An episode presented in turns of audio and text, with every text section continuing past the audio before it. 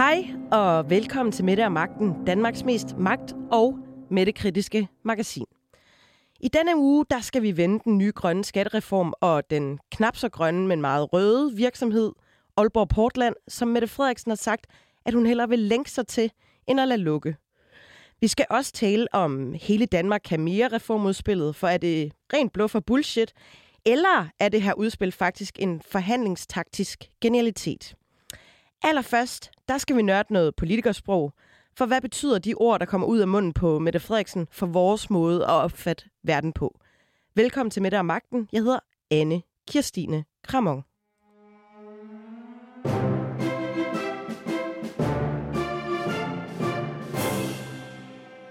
Marianne Raja, du er seniorforsker ved Dansk Sprognævn. Velkommen i Mette og Magten. Tak skal du have. Du har indvilliget i at nørde lidt øh, politikersprog sammen med mig her i dag. Ja. Lad os prøve at starte med, øh, hvordan man kan bruge de ord, man vælger som led i en politisk strategi eller et politisk spil. Altså det, man kalder øh, framing. Kan du lige sådan kort forklare, hvad det er? Jamen, det er, at man indrammer noget. Altså framing betyder indramning, ikke? Så man... man indrammer noget, sådan, så man kan styre, hvordan modtageren tænker over det, som man taler om. Øh, og det kan for eksempel være, øh, vi havde jo den her flygtningestrøm i to tusind og femten, hvor øh, der var to lejre, der ligesom havde hver sit ord. Der var nogen, der kaldte dem for flygtninge, og det var jo det her med, at øh, det var synd for dem, og de var flygtet for noget, og vi skulle hjælpe dem. Og så var der nogen, der kaldte dem migranter, som jo altså ligesom framede øh, dem, der var flygtet, eller hvad man nu øh, mente om det, øh, til at, at være nogen, som frivilligt var, var, var rejst, og som, som søgte efter en bedre fremtid. Ikke? Så, så det var sådan forskellige måder at, at se det samme på, for to forskellige ord, altså at frame, frame det på to forskellige måder. Ja, fordi vi ser jo faktisk af og til en, en, en del eksempler på, på det her med framing. Jeg har fundet nogle forskellige frem øh, i forhold til Inger Støjberg, om det hedder Børnebrudskommissionen eller Instruktskommissionen. Altså hvor man jo kan sige, at det med at kalde det for Børnebrudskommissionen handler helt klart om, at, at så skal øh, den, der hører det, tænke over noget med små piger, der bliver gift med mm. øh, gamle mænd i, i forhold til Instrukskommissionen, som jo handler om at, at, at bryde øh, politikerloven. Øhm, og altså der er jo øh, også sådan noget som arveafgift, hvor... Øh, højrefløjen også forsøger at frame det som dødsskat, øh, der er S U, øh, i forhold til at kalde det cafépenge, som jo, hvor der ligger lidt i ordets betydning, at man går på café og, og daller dem op. Hvor meget ja. betyder det, øh, hvordan man, øh, øh, altså hvad det er for et af ordene, der vælger indpas?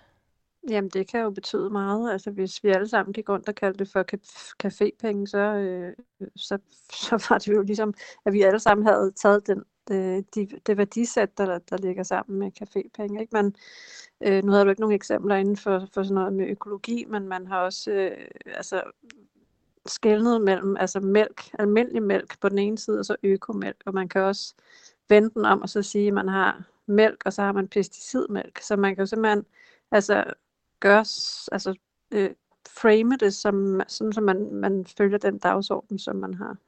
Ja, pesticidmælk, det lykker, lyder jo ikke noget, som noget, man har lige lyst nej, til at tage et stort nej, nej, glas af. Nej. nej. Altså hvis vi, øhm, i forhold til den her genre politikerlingo, hvad kan du sige om det? Altså på, er der en bestemt måde, politikerne bruger sproget på? Jamen det er jo i hvert fald noget, de taler indbyrdes, ikke? Det ligger jo i ordet, og, og vi andre får så indblik i det ved interviews og ved pressemøder, og så kommer det ud til resten af befolkningen. Og altså det er jo sådan, at de fleste grupper har deres eget sprog, fordi det simpelthen gør det nemmere at tale sammen. Altså det kender vi jo for andre faggrupper. Politikere er jo en slags faggruppe, kan man sige, at de bruger de samme udtryk. Og, og så er der også noget socialt ved det, at det, det styrker sådan en form for samhørighed og identitet. Er der nogle sådan, øh, særlige ord eller vendinger, som øh, corona for eksempel har været med til at, at gøre til sådan et almindeligt dansk sp- øh, ord eller sprogbrug? Ja, altså øh, på de her mange pressemøder i forbindelse med corona, der har vi jo fået et virkelig stort indblik i både politikers jargon, men faktisk også i de udtryk, som sundhedsmyndighederne har brugt. For eksempel var der jo ikke nogen ret mange andet end fagfolk, der vidste, hvad værnemidler var. Lige pludselig så vidste vi det alle sammen i hverdagssproget. Ikke? Øh, ellers så er der sådan noget som, i forhold til politikersprog, så er der sådan noget som doorstep, som man heller ikke kendte før, som at øh, et udtryk for et kort og et uformelt pressemøde, som lige pludselig røg fra øh, inde fra Christiansborgs lukkede øh, mure og så ud til befolkningen. Og lige pludselig så hørte vi Mette Frederiksen på et doorstep. Og så er der sådan en hel masse politikerudtryk, som kigge ind i og tappe ind i og købe ind på, som, som er sådan nogle meget direkte oversættelser af, af engelske udtryk, som lyder lidt mærkeligt i, i mangens øh, ører og åbne op.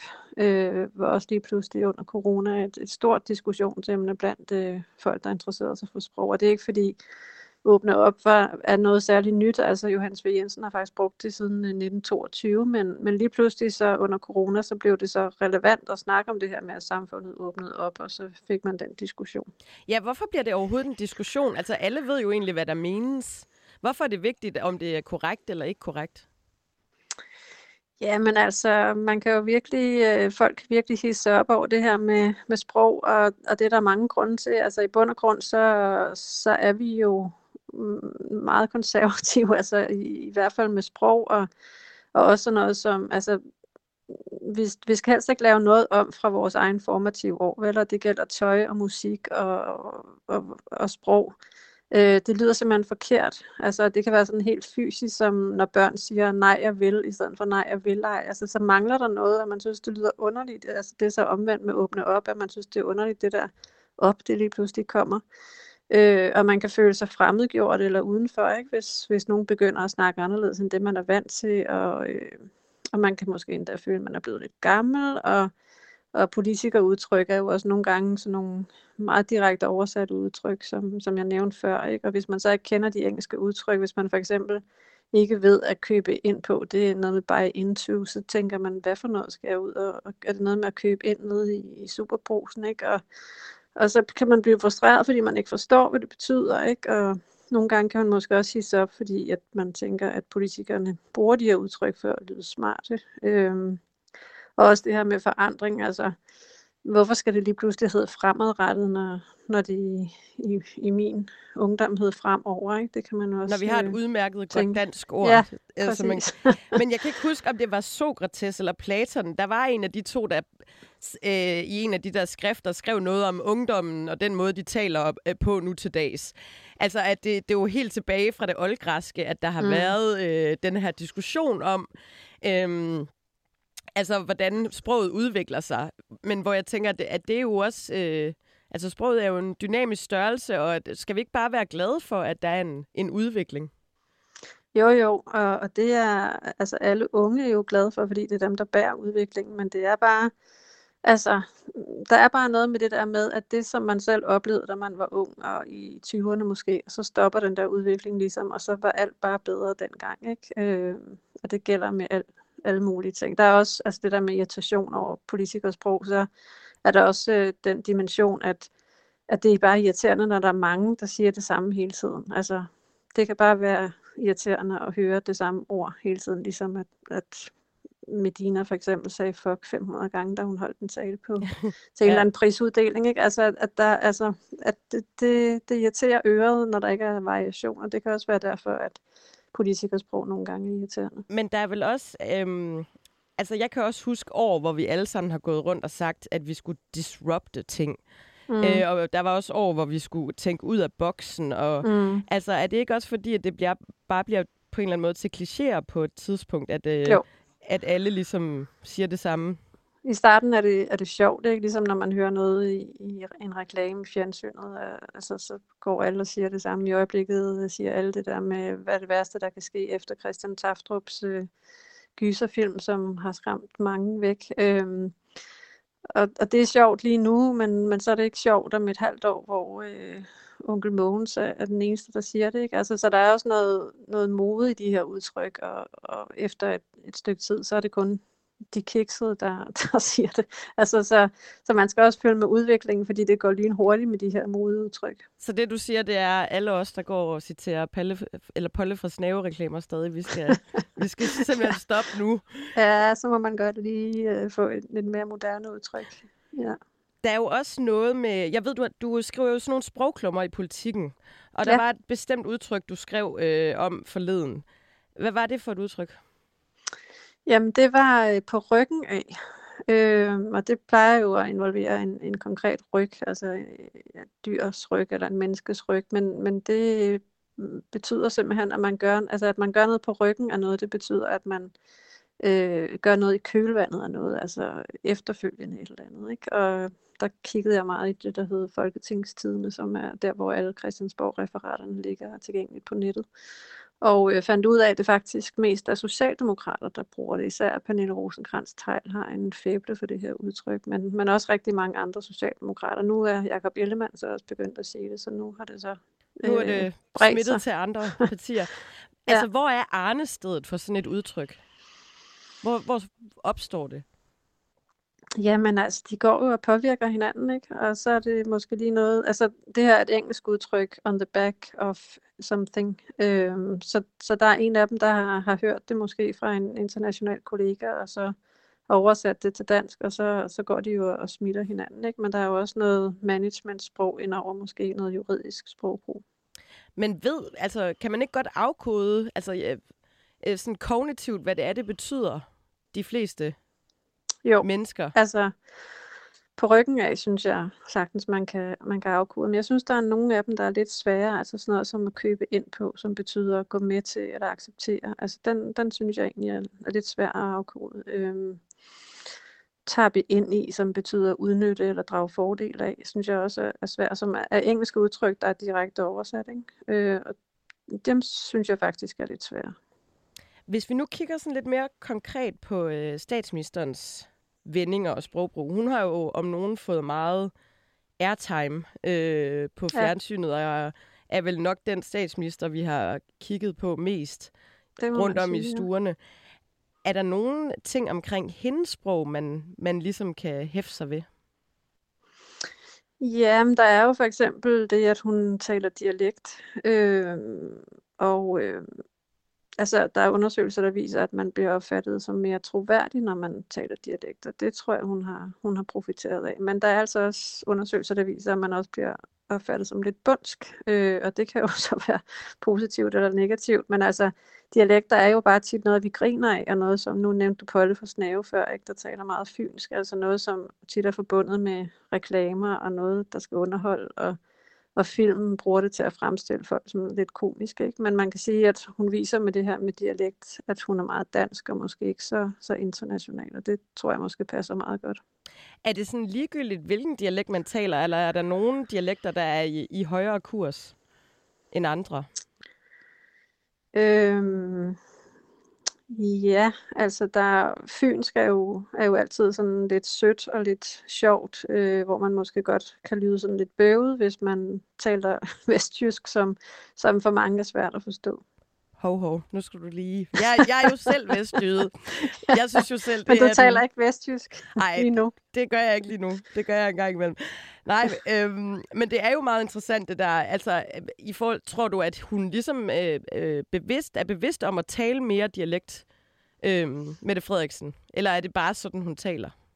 Nej, det tror jeg ikke, hun er bevidst om. Eller, det skal man selvfølgelig aldrig sige aldrig, men altså... Øh, jeg tror, altså fordi der netop er den her... Øh, balancegang, altså det må heller ikke blive for, øh, for dialektagtigt, så det bliver over i Christen Poulsgaard, som, som var en politiker, som virkelig talte, jeg ved ikke, hvad det var for en form for jysk, han talte, men, men hvor det, det sådan blev komisk. Det var vel også en form for vestjysk. Ja, okay, point taken, point taken.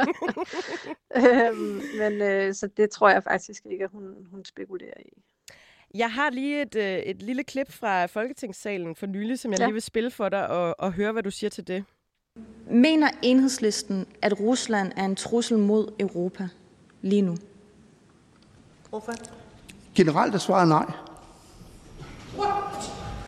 Ja, det var øh, Mette Frederiksen, der øh, udbrød what nede i, i Folketingssalen, og det fik jo også mediedækning. Hvorfor gjorde det det? Hvorfor er det interessant?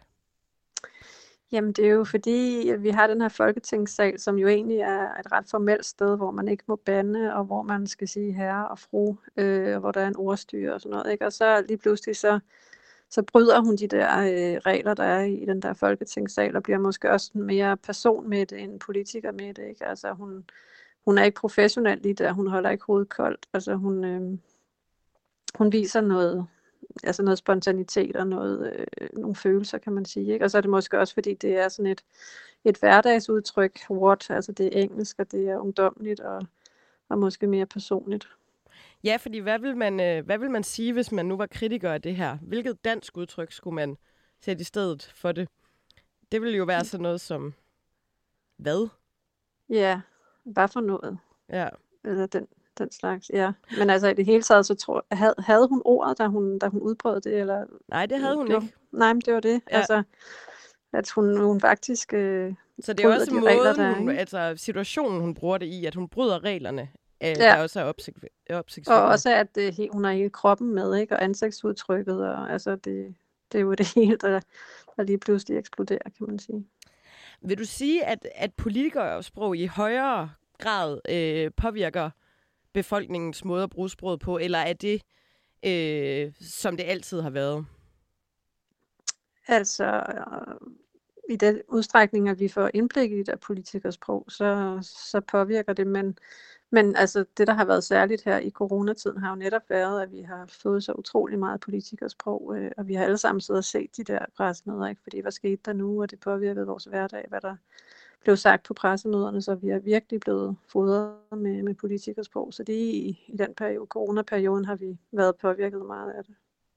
Fantastisk. Marianne Raja, seniorforsker ved Dansk Sprognævn. Tak for øh, nørderi. Det var så lidt. Der bliver I nødt til at stole på mig. Jeg er landets statsminister. Jeg dækker ikke over noget. Nu skal vi stå sammen ved at holde afstand. Og det er vores klare overbevisning, at vi hellere skal handle i dag, end at fortryde i morgen. Ting kan godt se mærkeligt ud, uden at de er det. Der kan være røget en finke af panden og mere end det. Lev med det. Lev med det. Regeringen er kommet med et øh, reformudspil i den her uge, Danmark kan mere to, som så onsdag blev fulgt op af den grønne skattereform, hvor regeringen gjorde det klart, at danske virksomheder skal til at betale mere for deres C O to forurening. Danske virksomheder, der ikke allerede betaler for deres forurening via E U's kvotesystem, skal betale en afgift på syv hundrede og halvtreds kroner per ton øh, C O to, de udleder. Men de store C O to udledere, der pt. Er undtaget dansk C O to afgift, men som betaler gennem E U's kvotesystem, skal fremover betale tre hundrede og femoghalvfjerds kroner per, øh, per udledt ton C O to. Oveni så kommer E U's afgift, så, som er på syv hundrede og halvtreds kroner. Michael Svarer, du er professor i nationaløkonomi ved Aarhus Universitet, du er tidligere overvismand, og så har du siddet i spidsen for en ekspertgruppe, som er kommet med anbefalinger til regeringen om den her grønne skattereform. Velkommen i Midt om Magten. Tak skal du have. Hvor meget af det arbejde, I har lavet i ekspertgruppen, kan du genkende i den her grønne skattereform? Er det sådan copy-pastet, eller hvordan ser det ud? Ja, altså det er faktisk stort set copy-paste. Altså vi havde fremlagt tre forskellige modeller, som, som på forskellige grader håndterede det, man kaldte lækage, altså det, hvor, hvor, man, hvor virksomheder udflytter og så forurener et andet sted. Og den model, som regeringen har lagt sig op af, det er den, der hedder model to i vores arbejde. Men det er meget tæt på det, vi har, vi har anbefalet. Er der nogle steder, du kan sige, at det har vi ikke anbefalet, og det, det er noget, de selv har fundet på? Ja, der er par elementer. Det ene, det er, at, at for dem, som er i kvotesektoren, der ligger de en bund under afgiften, hvis kvoteprisen nu falder. Den anden ting, som er lidt større, det er, at de har været ude at finde nogle, nogle milliarder øh, rundt omkring, jeg tror, det er omkring fire milliarder, som så er lagt ind som sådan en slags forhandlingspulje, ligesom jeg kender fra finansloven, altså en forhandlingspulje, hvor de partier, der kommer ind til forhandlingerne, de kan, de kan diskutere, hvordan skal den udmøntes i forhold til at understøtte omstilling i, i udvalgte brancher. Så det, det er ikke noget, vi har foreslået, det er noget, regeringen har foreslået, og det er også meget uklart, hvordan den i sidste ende vil blive udmøntet. Der er nogle... Øh, øh, i, i, I skattereformen, der er noget med, at virksomheder, der arbejder inden for det, der hedder mineralogiske processer, som ikke var et udtryk, jeg kendte før den anden dag, øh, skal have nogle øh, særlige vilkår. Altså det er øh, virksomheder vel oversat, der arbejder og har et meget, meget tungt C O to aftryk. Øhm, en af dem er Aalborg Portland. Øhm, det er noget, der bliver øh, diskuteret flittigt i medierne i, i de her dage, at, øh, at de er ligesom nogle af dem, der får lov til at slippe lidt lettere, selvom de har et meget, meget stort øh, C O to aftryk. Hvordan kan det være? Altså udgangspunktet, det er egentlig, at der skal være en ens afgift på alle typer af udledning fra alle udledere. Så det er udgangspunktet. Det der så er i, i det tilfælde omkring Aalborg Portland, det er, at fordi de har så store udledninger, så hvis man pålægger den samme afgift på dem, som man pålægger på andre virksomheder, så vil de have så stor en afgiftsbetaling, at sandsynligheden for, at de vil fortsætte med at producere i Danmark, den er meget lille. Og, og hvis de så flytter deres produktion til udlandet, så får vi det, vi kalder lækage, altså hvor der sådan set, altså vi, vi efterspørger stadigvæk cement, så det vil sige, der skal stadigvæk produceres cement, og det bliver så bare produceret uden for Danmarks grænser, og så kommer der en klimaeffekt i udlandet, som selvfølgelig også går ud over Danmark. Det man så gør i, i den model to, som også det regeringen ligger så op af, det er, at man siger, jamen, for at beskytte øh, mod lækage, så kan man et, et instrument der, det er at give en lavere sats til de øh, virksomheder, der er mest lækageudsatte, og som har de største øh, afgiftsbetalinger, og det er så i det her tilfælde blandt andet Aalborg Portland og andre virksomheder inden for, for det, der hedder mineralogiske processer, som jeg heller ikke kendte, før jeg kom ind i det her arbejde. Og, og det er så en måde at, at håndtere lækageproblemet for en, en specifik øh, branche på. Men kan det ikke også ske for andre virksomheder? Jeg tænker, at der er jo også små og mellemstore virksomheder, som, øh, som også bliver øh, pålagt nogle, nogle ret store afgifter, som også kan risikere at flytte til udlandet. Altså, hvorfor er det kun mastodonterne, der skal have lov til at, at, at, at øh, få gavn af det her? Jo, altså det kan også godt ske for andre virksomheder. Der kan man sige, det er også der, hvor der er den der forhandlingspulje, hvor man kan se på, jamen er der nogle virksomheder, der render ind i samme problemer.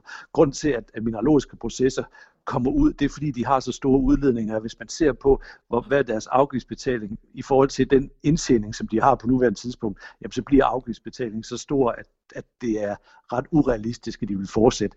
Der, når vi kigger på andre brancher, så er det en mindre andel af deres, det vi kalder bruttoværdital vækst, som, som afgiftsstørrelsen udgør. Så det vil sige, der det, det vil være hårdt, og det er selvfølgelig nogle ekstra penge, man betaler, men det er ikke i samme størrelsesorden, som det vil være for, for mineralogiske processer, især for cementproduktion inden for mineralogiske processer. Altså, det lyder bare lidt uretfærdigt på en eller anden måde, at, øh, at man... Øh, man øh, En af diskussionerne går jo på også, om det handler om, om det er fordi Aalborg Portland ligger i Mette Frederiksens valgkreds. Hun har jo tidligere været ude at sige, at hun ville lænke sig til, til Aalborg Portland, før den blev lukket. Er der noget som helst at komme efter her? Altså har du modtaget en kurv med mini-muffins og et lille kort, hvor der stod, husk lige Aalborg Portland, blinkesmiley, øh, som øh, en del af processen øh, i, i den her øh, ekspertgruppe, du har siddet i?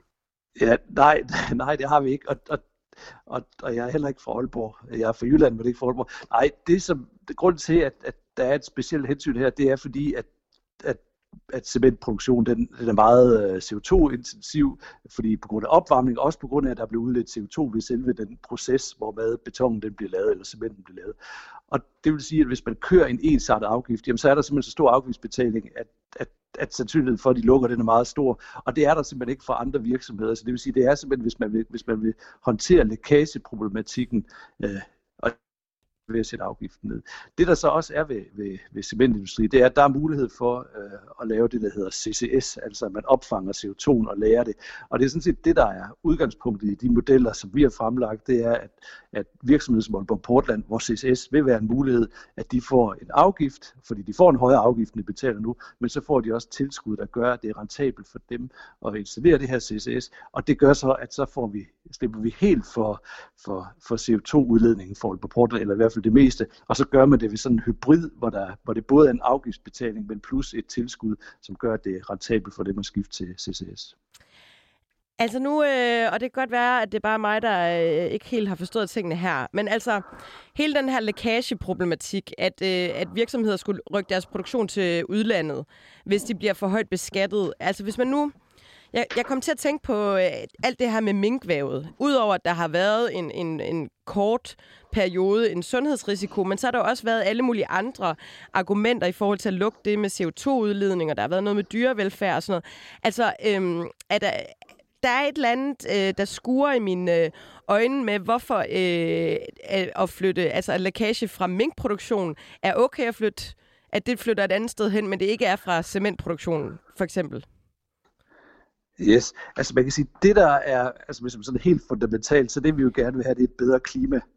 Så hvis det er sådan, at og klimaet, det er, ligegyldigt, det er ligeglad med, om C O to bliver udledt i Danmark, eller i, Tyskland, eller i Holland, eller i Zimbabwe. Så det vil sige, at hvis vi, hvis vi laver en politik i Danmark, der simpelthen bare får C O to-udledning til at ske et andet sted, så man ikke opnår nogen klimaeffekt.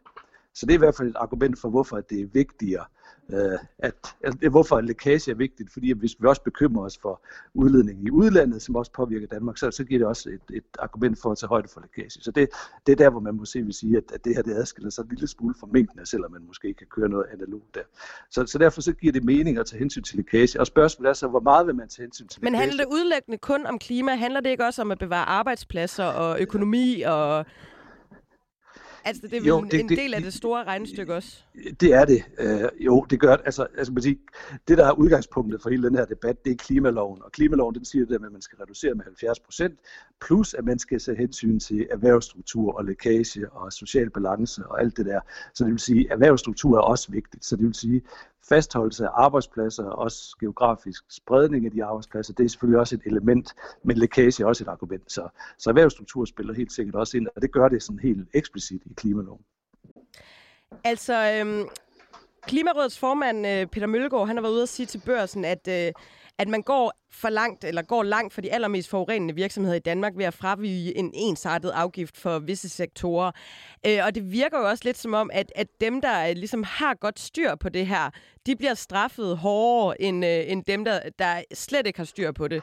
Altså lidt som i en øh, folkeskoleklasse, hvor øh, den allermest uvårende slet ikke bliver øh, straffet så hårdt, som den, når den pæne pige i klassen gør noget, hun ikke må.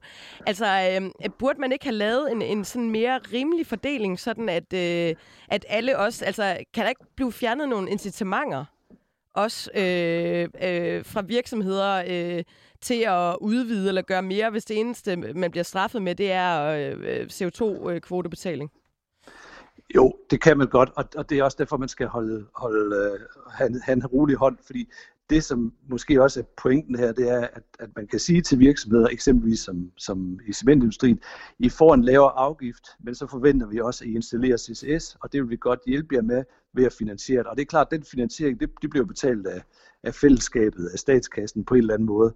Og der kan man godt sige, jamen det skal I selv betale. Det, der så er risikoen ved at sige, at de selv skal betale, det er, at de ikke gør det, at de flytter ud, og så har vi lækageproblematikken. Og der, der ligger man så, så op af den anden løsning, hvor man siger, okay, I får en lavere afgift, men det forventer vi også, at I så installerer C C S, således at vi får noget for den lavere afgift. Så I får lov til at få nogle vilkår, der gør, at I kan fortsætte i Danmark, men I skal så også spille med på lejen ved at gøre jer C O to-neutrale ved at installere C C S.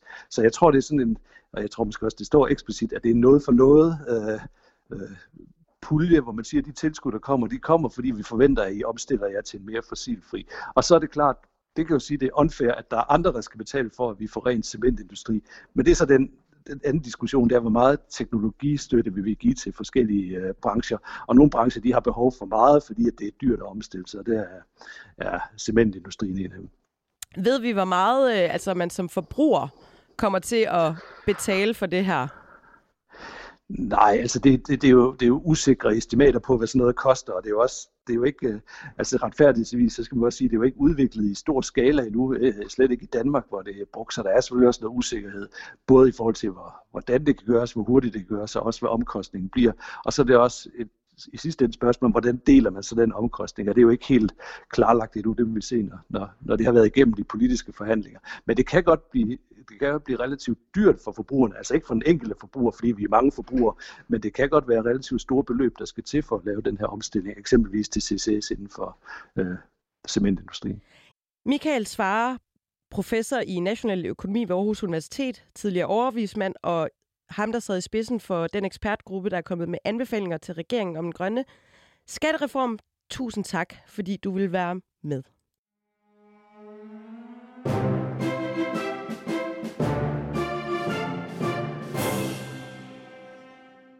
Henrik Kjærgaard, du er blandt andet tidligere særlig rådgiver for Margrethe Vestager, og du har været kampagnechef i Radikale, og du har indvilliget i, at vi to vi skal se lidt nærmere på regeringens udspil om, at Danmark kan mere to. Ja. Hvilket jo antyder, at der har været en, en etter også på et tidspunkt. En etter, og jeg, og jeg er jo spændt på, hvor mange er der i alt. Er det en trilogi, eller det er syvogfyrre?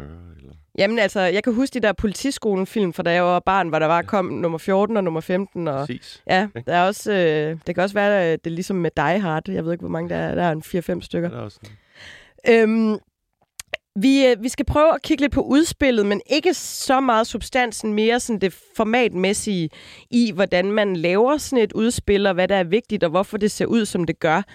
Øhm, for jeg har jo kigget det lidt igennem, udover at det er sådan grafisk designet på en, en lidt fancy måde, så er der øh, nogle sådan gennemgående øh, ting i det. Blandt andet, at det er, øh, der er mange sådan klichéer, der er mange sådan positivt lavede ord. Det hele skal være meget ambitiøst, der skal fart på, det skal blive lettere, det skal blive grønnere, det skal blive billigere. Øhm, er det ikke lidt mere et intentionsskrift om en, øh, det best case scenario i verden, end et egentlig reformudspil? Jeg vil sige, at det er bestemt et intentionsskrift. Jeg ved ikke, om det er for the best case scenario i verden, men det er et intentionsskrift, og det er det jo altid, når du lancerer noget til, altså apropos det her øh, luftige overskrifter og så videre, at når du lancerer noget, som i virkeligheden skal kommunikere til rigtig mange, så bliver det jo også en, en fællesnævner, hvor det hele bliver meget bredt og abstrakt eller ukonkret. Og det kan man også sige, nu var jeg med i... Når du siger rigtig mange, mener du så befolkningen, ja, befolkning, eller mener du... Ja. Jamen, jeg kan sige, sådan et papir har jo to formål. Altså dels er det et oplæg til forhandlinger, som regeringen skal i gang med nu, hvor de både har deres støttepartier til venstre for dem, og så har de oppositionen til højre for dem.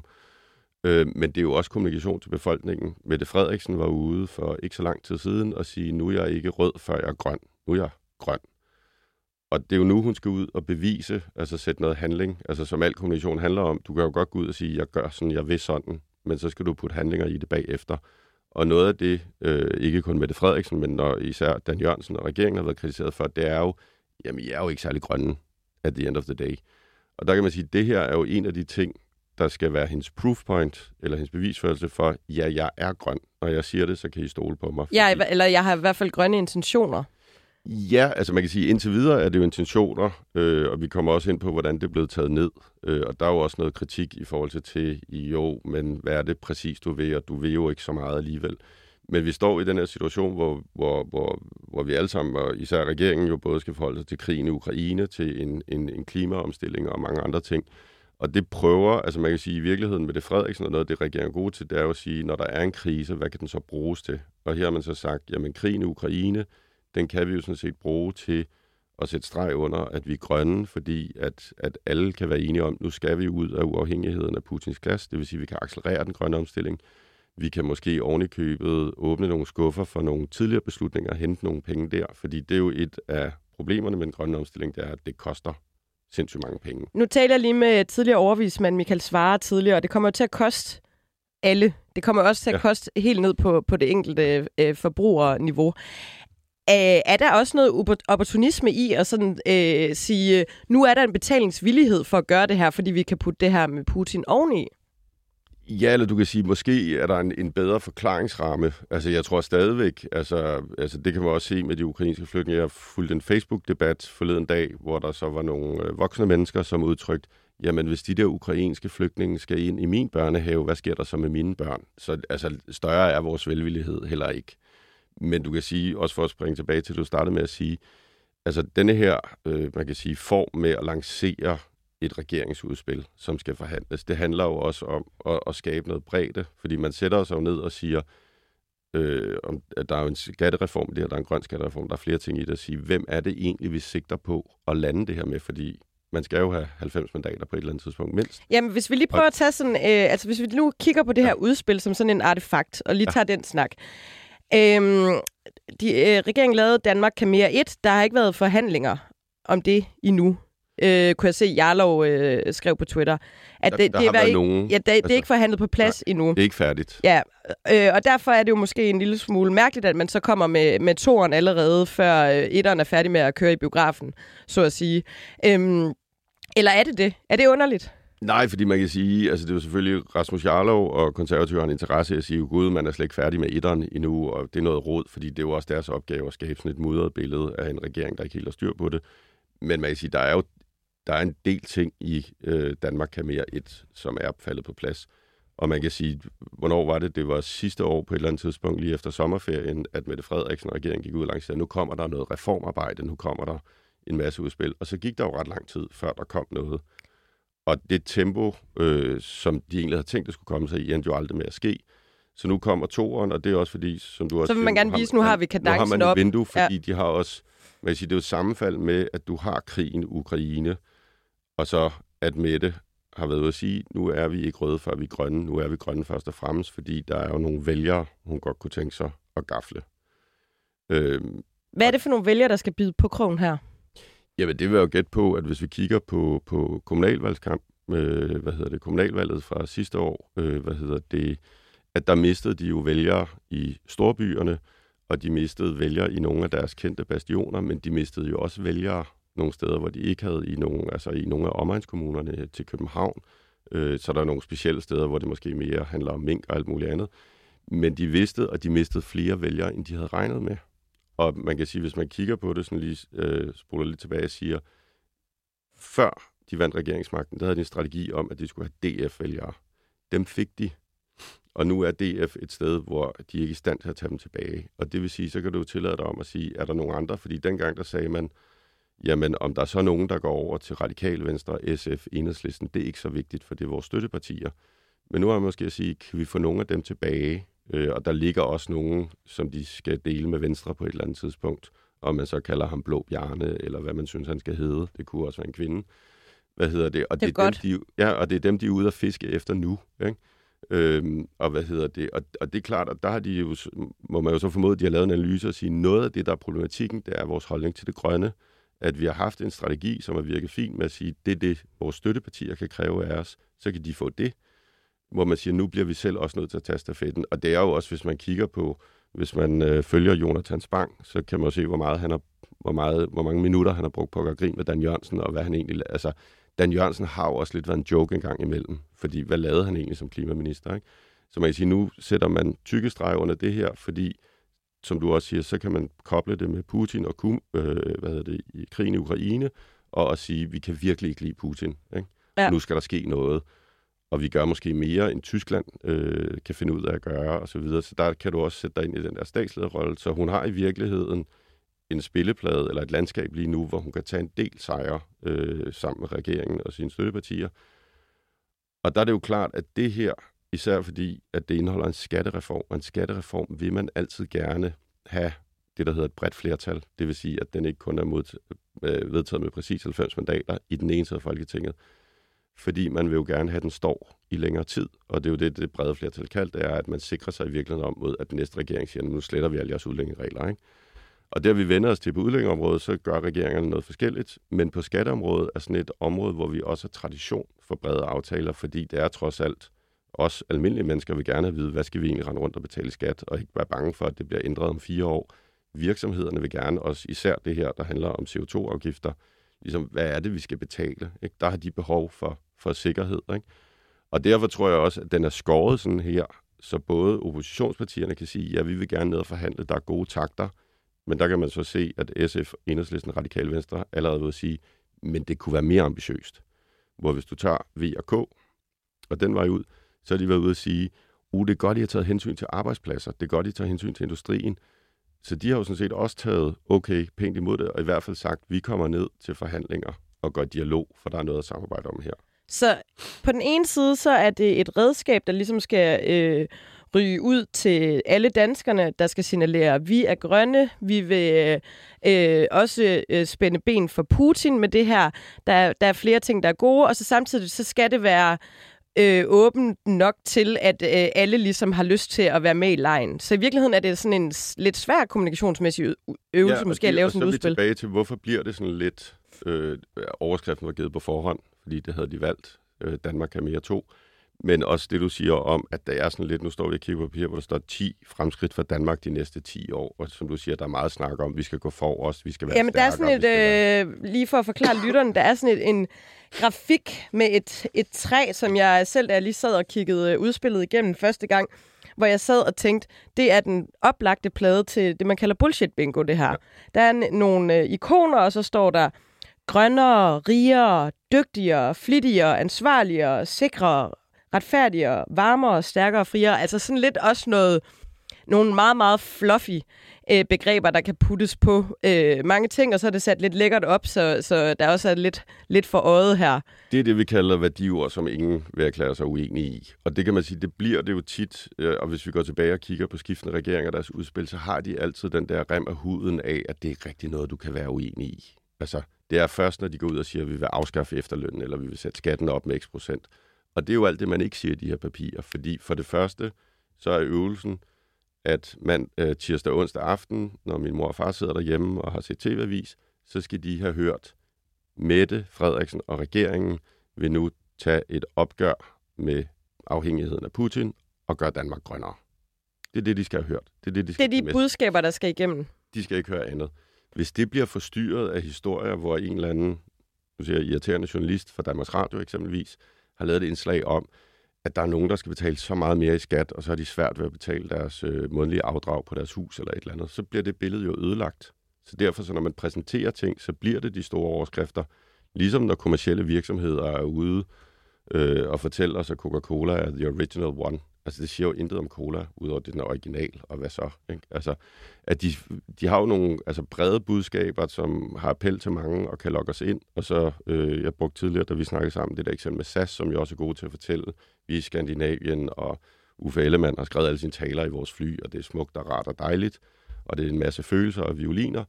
Og så når du køber en billet, så møder du præcis det samme som hos EasyJet og alle mulige andre. En prisstruktur, der er ugennemskuelig, og du skal købe alle mulige tillægsting. Men det starter de jo ikke med at fortælle dig, fordi så kommer du aldrig ind i butikken. Og det er det samme her. Øhm, så der er et budskab til vælgerne, som i virkeligheden skal sætte to streger under noget, hun sagde for et par måneder siden. Og så er der signalet til partierne i virkeligheden om at sige, vi ønsker at forhandle med jer alle sammen.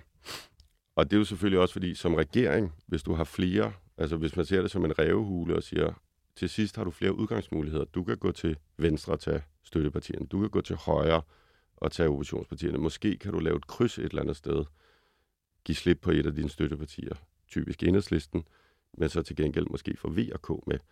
Man så det samme, en parallel til skattereformen fra to tusind og tolv, som de fleste nok kan huske. Det var den, Enhedslisten blev meget vrede over til sidst, hvor Johannes Schmidt var ude at sige det her med, at vi havde pisset på dem. Og det var jo, hvor man gik i lang tid og forhandlede til to sider, og det var en helt bevidst strategi, at man forhandlede til to sider. Dels så var man usikre på, hvor man havde de to sider, og dels så var man også sådan lidt, hvad vil vi egentlig helst have? Øhm, og der ender man så med, og der laver man jo så til sidst det aktive valg og siger, jo, men både hvis man skal have den der sikkerhed, at det bliver stående for eftertiden, og det er jo også et signal, der er vigtigt for et parti som Socialdemokratiet. Øh, det er jo et af de gamle bærende partier, så de skal jo også kunne vise det der. Så, så det er noget man, branding. Endte man med ja. V og K, ikke? Altså, og, og, og, og, og måtte også give nogle ting. Øh, selv sagt, det havde man også gået til den anden side. Men man havde jo også S F med, fordi det var en del af regeringen dengang, som man fik lavet. Jeg tror faktisk, det er den bredeste skatteaftale i Danmarks historie, ikke? Men den vil for evigt blive husket for en regering, der var dysfunktionel og tilsvinede sit ene støtteparti osv. Men det er klart, at, at, at der er meget mere forhandlingsrum, når du har leveret et startpapir, der er så bredt. Er det det, der, når man sætter sig ned og laver de her øh, udspil, er det det forhandlingsmæssige, der er det vigtige, eller er det øh, øh, aftrykket i befolkningen, der er det vigtige? Altså at sige, pressemødet, som man holder i statsministeriet, eller hvis man holder det et andet ministerie, er jo til for befolkningen. Og det er jo også interessant, der kan man notere sig, pressemødet tirsdag, det var Mette Frederiksen i statsministeriet. Pressemødet onsdag i går, om den grønne skattereform, hvor de blev mere konkrete. Ja. Det var Jeppe Bruus, Dan Jørgensen og Simon Kollerup. Det var ikke med det. Så det var øh, alle matroserne, der måtte alle, væk for... Alle løjtnanterne måtte ud, og, og så måtte de tage de der de irriterende spørgsmål. Jo, men hvis man laver en C O to afgift og sådan, og hvad sker der så? Det må de stå. Det var for eksempel hele diskussionen om Aalborg Portland, som jo er, Aalborg er Mettes egen valgkreds, og det er en virksomhed, der betyder noget i Aalborg. Øhm, og det er jo altid en virksomhed, vi snakker om, når vi har de her C O to afgifter osv., fordi de laver cement og forurener meget. Det var jo Jeppe Bruus, der måtte stå og snakke om det. Mette Frederiksen har ikke sagt noget om Aalborg Portland nu, så der er også en rent taktisk sige, når det bliver for konkret. Fordi vi øh, helt tilbage i to tusind og ti, da vi forhandlede efterlønsreform og dagpengereform, der på et tidspunkt diskuterede vi også med, øh, med Lars Lykkes folk, om skulle man lave sådan en nedsmeltning. Nu er forhandlingerne gået i stykker, og så kunne Lars Lykke ligesom komme ind og samle op at få den der, jeg er statsminister, jeg fikser problemer, og så kunne han trække sig igen. Ikke? Og det er jo lidt det samme med det også bruger. Hvis det her med Aalborg Portland virkelig går i ged, så kan hun jo på et tidspunkt sige, så fjerner jeg den. Ikke? Fordi hun har ikke nogen citater hængende. Ligesom hvis der er andre ting, så kan hun gå ind og sige, nu sætter jeg lige skabet, hvor det står. Og så får hun jo den der, jeg kan styre min, min regering, jeg kan styre mine forhandlinger, jeg er mega kompetent. Henrik øh, Kjærgaard, sådan øh, lige her til sidst, i forhold til alle de udspil, du har set, og måske også selv har været med til at lave, hvor ligger det her udspil på en øh, et til ti skala? Hvor ti er det bedste, og et er det dårligste? Forhandlingsteknisk. Jeg synes, jeg synes, vi er oppe i sådan noget... Jeg synes ikke, det er genialt, men jeg synes, det er ret godt og solidt håndværk. Så sådan noget otte, måske op mod ni-tallet. Så der er rum, ja, en lille smule det, rum til forbedring? Ja, det vil der jo altid være. Men jeg synes også, at det er noget af det igen, at den regering, de er sindssygt dygtige til at tænke strategisk. De er nogle tolv-talspiger. De, det kunne man godt kalde dem. Der bliver jeg nødt til at stole på mig. Jeg er landets statsminister, jeg dækker ikke over noget. Nu skal vi stå sammen ved at holde afstand. Og det er vores klare overbevisning, at vi hellere skal handle i dag, end at fortryde i morgen. Ting kan godt se mærkeligt ud, uden at de er det. Der kan være røget en finke af panden, og mere end det. Lev med det. Lev med det. Og så skal vi jo, som sædvanligt, til ugens Astrid. Jeg synes lige, vi skal høre det her lille klip fra Folketingssalen under ugens spørgetime, som er en opfølgning på den historie, vi havde på et, for, for et par uger siden, hvor Berlingskes chefredaktør Tom Jensen her i studiet fortalte, hvordan statsministeren forud for et arrangement havde de facto truet ham med en politianmeldelse. Det havde Dansk Folkepartis formand Morten Messerschmidt et par spørgsmål til. Vil statsministeren be- eller afkræfte, at hun overfor chefredaktøren på Berlingske har oplyst, at hun regnede med, at I allerede er blevet politianmeldt i forbindelse med avisens historie om Barbara Bertelsens indkøb af private telefoner? Statsminister?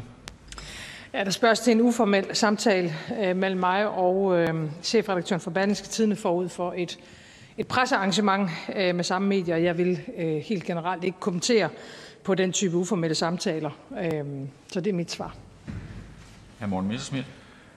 Det er jo så i forhold til den samtale, den dialog, der har fundet sted eller ikke har fundet sted, et synspunkt, som statsministeren står alene med al den stund, at Tom Jensen, Berlingske Tidendes chefredaktør, har ønsket at delagtiggøre offentligheden i, i den dialog, der eventuelt måtte have fundet sted. Hvor jeg kan forstå, at det møde, som statsministeren omtaler, er umiddelbart før Berlingske Tidende vælger at bringe en større artikel om telefonindkøb blandt øh, statsministeriets ansatte. I øvrigt jo foranledet af, at statsministeren ikke selv har været klar i mailet om, hvilke telefoner, der er købt i statsministeriet.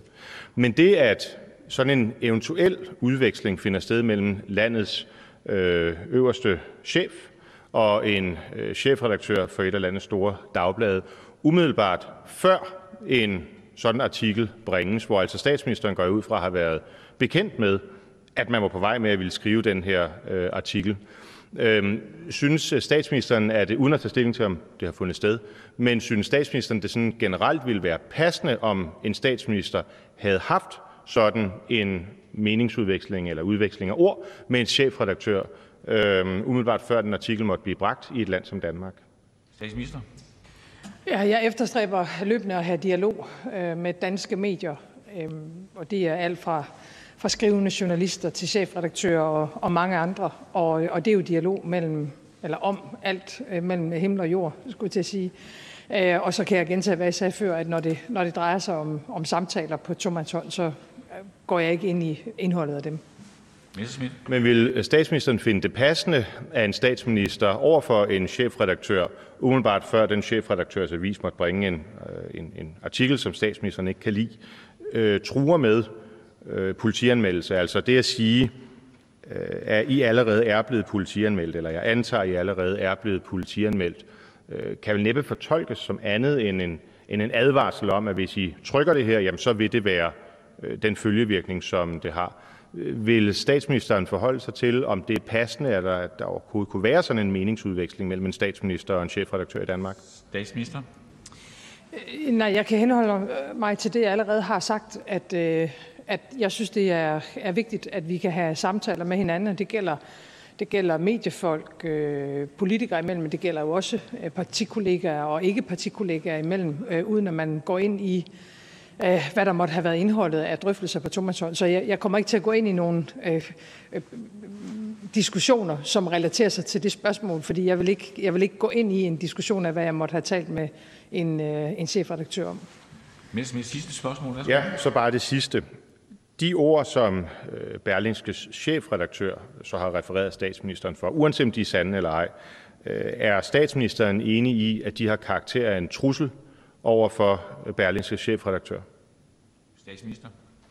Igen henholde mig til, hvad jeg allerede har sagt. Altså, jeg vil hverken af- eller bekræfte eller på anden vis gå ind i en samtale, der har fundet sted mellem to mennesker. Ja, statsministeren synes, at man generelt skal kunne have samtaler på to og tre og firemandshånd, uden at det skal stå offentligt til skue. Jeg kommer ikke til at gå ind i samtaler, jeg har med andre mennesker, sagde statsministeren. Altså, med mindre det ikke handler om måske trusler, øh, som hun er kommet med. For øh, når det kommer til at pynte sig med kongerøgelse, så går hun gerne ind i de fortrolige samtaler. I december tyve tyve, der skrev hun på Facebook, at hun var på vej ind for at orientere, orientere dronningen om den politiske situation, og her kauserede hun lidt over coronakrisen. Hun skrev, krisen har betydet, at hendes majestæt dronningen og jeg har opbygget en værdsat fortrolighed, nok hurtigere end vi ellers havde gjort.